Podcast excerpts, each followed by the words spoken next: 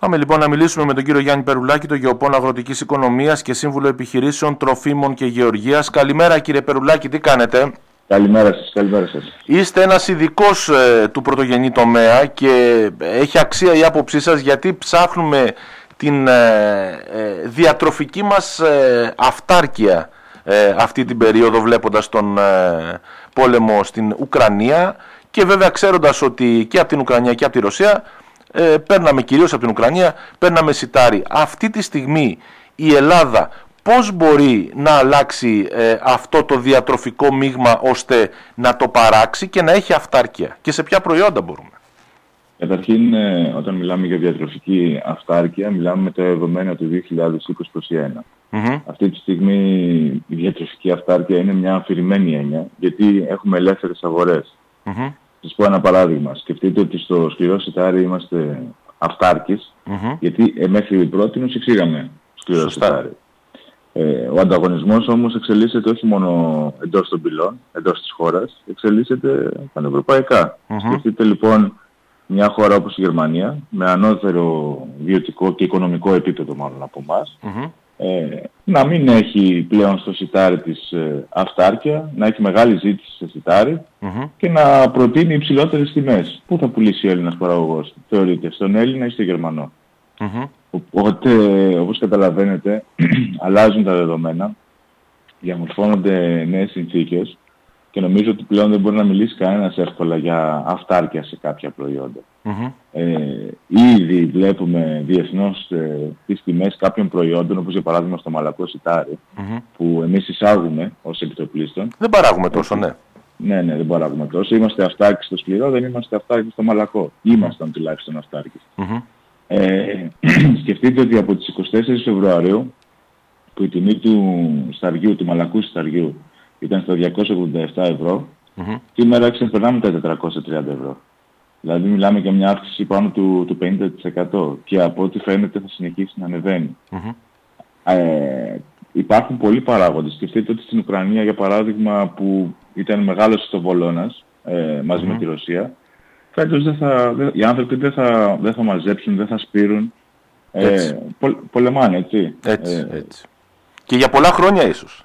Ε, βέβαια. Γιατί εκτός του πολέμου θα έχουμε, φαντάζομαι, και οικονομικές και εμπορικές κυρώσεις ε, στη Ρωσία. Έτσι. Από την οποία ε, είχαμε μια σημαντική εξάρτηση, τουλάχιστον στα σιτηρά.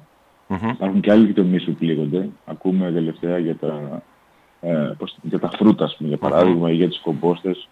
Στα κυβευτικά και στα φρούτα είχαμε μέσο όρο εξαγωγών περίπου στα διακόσια εκατομμύρια ευρώ, που δεν είναι ένα καταφρόνητο ποσό. Mm-hmm. Παρ' όλα αυτά, νομίζω ότι το κυριότερο πρόβλημα θα το έχουμε στα δημητριακά, στα σιτηρά, mm-hmm. έτσι, που, που εμπορευόμαστε. Πώς θα μπορούσαμε αυτό ε, να, το, να το αλλάξουμε? Δηλαδή, είμαστε μια ε, αγροτική χώρα.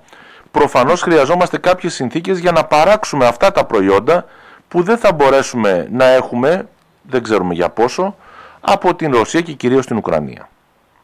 Το πρόβλημα κυρίως στην περιοχή μας αυτή τη στιγμή προέρχεται από την αύξηση πολύ του κόστους παραγωγής. Mm-hmm. Δηλαδή οι Θεσσαλοί αγρότες και γενικότερα οι Έλληνες αγρότες πλήττονται πολύ από την αύξηση του πετρελαίου, την αύξηση των λιπασμάτων, ε, την αύξηση του ρεύματος, έτσι, mm-hmm. γιατί πολλοί ποτίζουν, οι περισσότεροι ποτίζουν με ρεύμα. Οπότε έχουμε πάρα πολύ μεγάλο πρόβλημα στο, στο κόστος παραγωγής. Υπάρχουν κάποιες άμεσες προτάσεις, δηλαδή κάποια πράγματα που θα μπορούσαν σχετικά άμεσα να γίνουν, mm-hmm. και νομίζω πως εκεί προσανατολίζεται και η κυβέρνηση, αλλά γενικότερα η Ευρώπη, γιατί το πρόβλημα δεν είναι ελληνικό, το πρόβλημα είναι αυτή τη στιγμή ευρωπαϊκό, έτσι. Mm-hmm. Γι' αυτό λοιπόν ακούμε προτάσεις περί βάουτσερ στα λιπάσματα, δηλαδή να επιδοτήσουν τα τιμολόγια mm-hmm. αγοράς λιπασμάτων, ε, ακούμε για παρεμβάσεις, περιορισμούς ε, στις εξαγωγές. Mm-hmm. Αυτό δεν ξέρω πώς θα δημιουργήσει προβλήματα και σε εμάς. Για παράδειγμα, η Ουγγαρία ε, περιορίζει την εξαγωγή σιτηρών, μπλοκάρει την εξαγωγή σιτηρών. Σωστά. Το ίδιο συμβαίνει και στη Βουλγαρία και στη Ρουμανία, με λιγότερο σκληρές παρεμβάσεις. Από την άλλη, είναι και άλλες οι λύσεις, δηλαδή υπάρχουν και άλλες άμεσες λύσεις. Βέβαια, όλες οι λύσεις έχουν κόστος. Mm-hmm. Δεν υπάρχουν λύσεις χωρίς κόστος.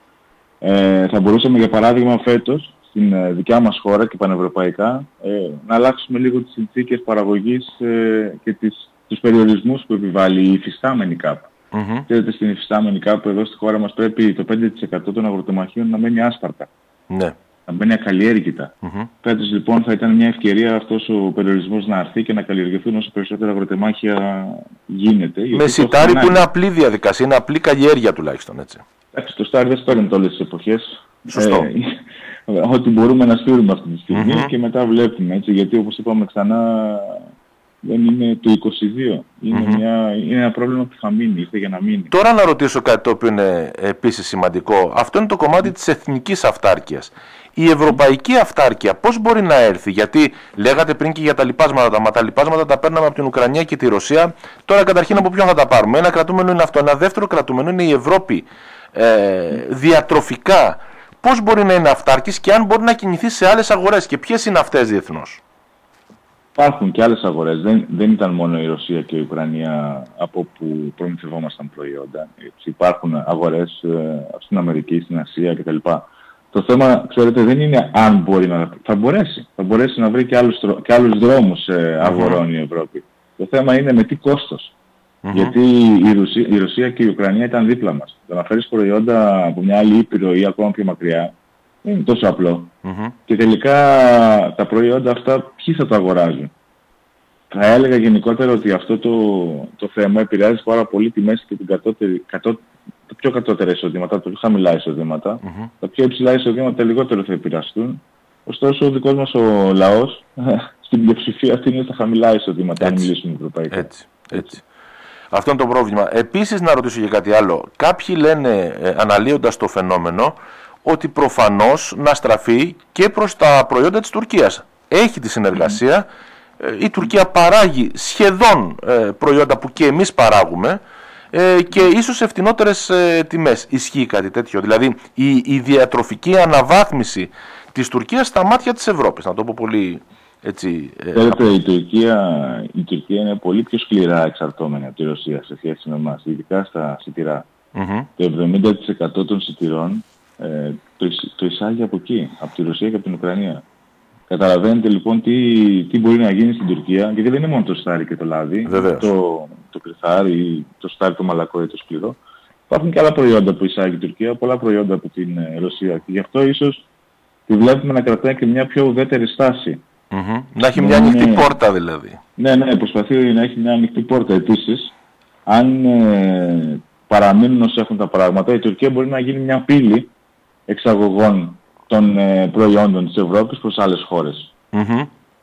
Δηλαδή δεν θα περάσουν από τη Ρωσία, δεν θα περάσουν από την Ουκρανία, μπορεί να περάσουν από την Τουρκία, με ό,τι αυτό συνεπάγεται για τα, για τα οικονομικά της. Προφανώς, δεν το συζητώ. Ε, το ερώτημα αυτή τη στιγμή είναι αν... Ε, τα προϊόντα τα οποία θα παράξει ε, ο αγρότης με πολύ υψηλό κόστος και με την αυξημένη τιμή που αναμένουμε να έχουν, δηλαδή βλέπω ότι και η τιμή του σιταριού, κάποιοι που έχουν κρατήσει σιτάρι, ανεβαίνει και η τιμή του βαμβακιού φαίνεται ότι παίρνει την ανιούσα. Στην τσέπη του αγρότη με όλο αυτό το παζλ των ανατιμήσεων θα μείνει κάτι? Μάλλον όχι. Και το πρόβλημα, το πρόβλημα έγινε που ότι ο παραγωγός έρχεται να παράγει με το μεταβλητό του κόστος κυρίως, δηλαδή το, με το κόστος να μεταβάλλεται συνεχώς. Mm-hmm. Δηλαδή έχουμε τα σταθερά, τα μεταβλητά κόστη. Τα μεταβλητά κόστη είναι τα καύσιμα, έτσι, έτσι. Η ενέργεια τέλος πάντων, έτσι. Και η εργασία, η οποία εργασία και αυτή δεν παραμένει σταθερή. Έχουμε λήψεις στην εργασία, στα εργατικά χέρια τα τελευταία χρόνια. Mm-hmm. Είχαμε ήδη μια κρίση, είχαμε ήδη κρίση να εξελίσσεται στην αγροτική παραγωγή λόγω του κόστους παραγωγής και πριν τον πόλεμο. Σκεφτείτε τι, τι γίνεται τώρα. Μπορεί δηλαδή ο αγρότης να παράγει με υψηλές τιμές σιτηρά ή βαμβάκι, όπως mm-hmm. πολλοί θέλουν να πιστεύουν. Όμως αυτή η αύξηση των τιμών δεν προέρχεται από κάποια κίνηση marketing, από κάποια διαφήμιση, από κάτι Σωστό. Άλλο, παρά μόνο από την ε, αύξηση του κόστους παραγωγής. Mm-hmm. Αλλιώς είναι να, να πουλάς πιο ακριβά ενώ παράγεις το ίδιο, σε σχέση με την προηγούμενη χρονιά, αν κάνεις ας πούμε μια διαφήμιση ή κάποια, κάποια άλλη τέτοια ενέργεια. Mm-hmm. Αλλιώς είναι να πουλάς πιο ακριβά, γιατί σε αναγκάζει το κόστος παραγωγής να πουλάς πιο ακριβά. Έτσι. Επίσης, θα αξίζει να σημειωθεί εδώ ότι οι αγρότες προσπαθούν να απορροφήσουν ένα μέρος αυτής της, ε, της ακρίβειας, ας πούμε, αυτού του κόστους, γιατί δεν μπορούν να πουλήσουν εύκολα. Mm-hmm. Άρα χάνουν ακόμα περισσότερο Βέβαια. Σε σχέση με τα προηγούμενα χρόνια. Βέβαια. Κύριε Περουλάκη, θέλω να σας ευχαριστήσω πολύ. Εύχομαι τα πράγματα να γίνουν καλύτερα, αν και αυτή τη στιγμή δεν υπάρχει φως, έτσι. Δηλαδή νομίζω ότι δεν βλέπουμε. Δεν βλέπουμε. Ακριβώς, δεν υπάρχει φως. Ε, και εγώ εύχομαι να τελειώσει γρήγορα, γιατί κάθε μέρα που περνάει θα έλεγα ότι λειτουργεί ως πολλαπλασιαστής και όχι αθρηστικά το πρόβλημα. Ε, και τα πράγματα γίνονται ακόμα πιο δύσκολα.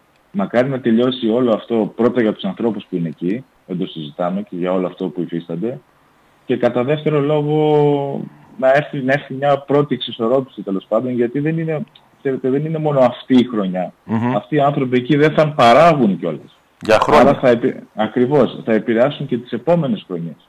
Έτσι. Άρα μιλάμε για μια, για μια νέα ισορροπία. Ακριβώς. Όπου και αν οδηγήσει ευτυχιστικός. Ακριβώς. Σας ευχαριστώ πολύ. Καλή σας ημέρα. Και εγώ, να είστε καλά. Καλημέρα σας.